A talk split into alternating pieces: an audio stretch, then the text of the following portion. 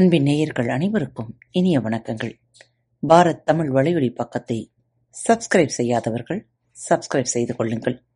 இந்த பகுதியை கேட்டு முடித்தவுடன் உங்களது கருத்துக்களை பதிவிட மறவாதீர்கள். உங்களுக்கான இமெயில் முகவரி கீழே உள்ள டிஸ்கிரிப்ஷன் பாக்ஸில் கொடுக்கப்பட்டுள்ளது. நன்றி. அன்பின் உறவுகளுக்கு இனிய வணக்கங்கள். இந்த நாள் இனிய நாளாக அமையட்டும்.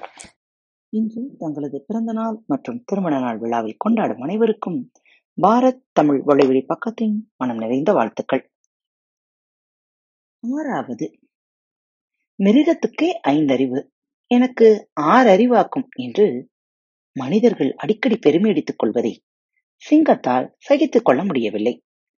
ஒரு நாள் அது கடவுளிடம் சென்று, கடவுளே கடவுளே, எங்களுக்கு ஐந்தறிவை கொடுத்துவிட்டு மனிதனுக்கு மட்டும் ஆறு அறிவை கொடுத்திருக்கிறீர்களே, இது நியாயமா என்று கேட்டது. கடவுள் திடுக்கிட்டு, அவனுக்கு நான் எங்கே ஆறு அறிவை கொடுத்தேன் என்றார். எங்களுக்கு இல்லாத பகுத்தறிவை நீங்கள் அவனுக்கு கொடுக்கவில்லையா, அதைத்தான் அவன் ஆறாவது அறிவு என்கிறான் என்றது சிங்கம். நாசமா போச்சு, அவனுக்கு நான் கொடுத்தது சாபம் அல்லவா, அது சாபமா? சந்தேகம் என்ன? எதையும் அறிய முயல்வதும் அறிந்தாலும் அதை உணர முடியாமல் இருப்பதும் உணர்ந்தாலும் அதன்படி நடக்க முடியாமல் தவிப்பதும் நான் அவனுக்கு கொடுத்த சாபம்தான் என்றார் கடவுள். அந்த சாபத்தை அவன் பகுத்தறிவு என்கிறான். ஐயோ வேண்டாம், அது எங்களுக்கு வேண்டவே வேண்டாம் என்று ஓட்டம் பிடித்தது சிங்கம். உண்மை.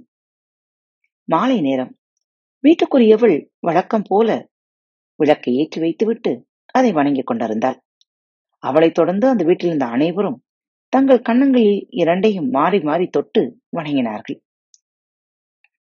வளைக்குள் இருந்தபடியே இதை பார்த்து கொண்டிருந்த ஒரு சுண்டலி, இந்த வீட்டில் விளக்குக்கு ஏனம்மா இத்தனை மரியாதை என்று தன் தாய் எழியை பார்த்து கேட்டது.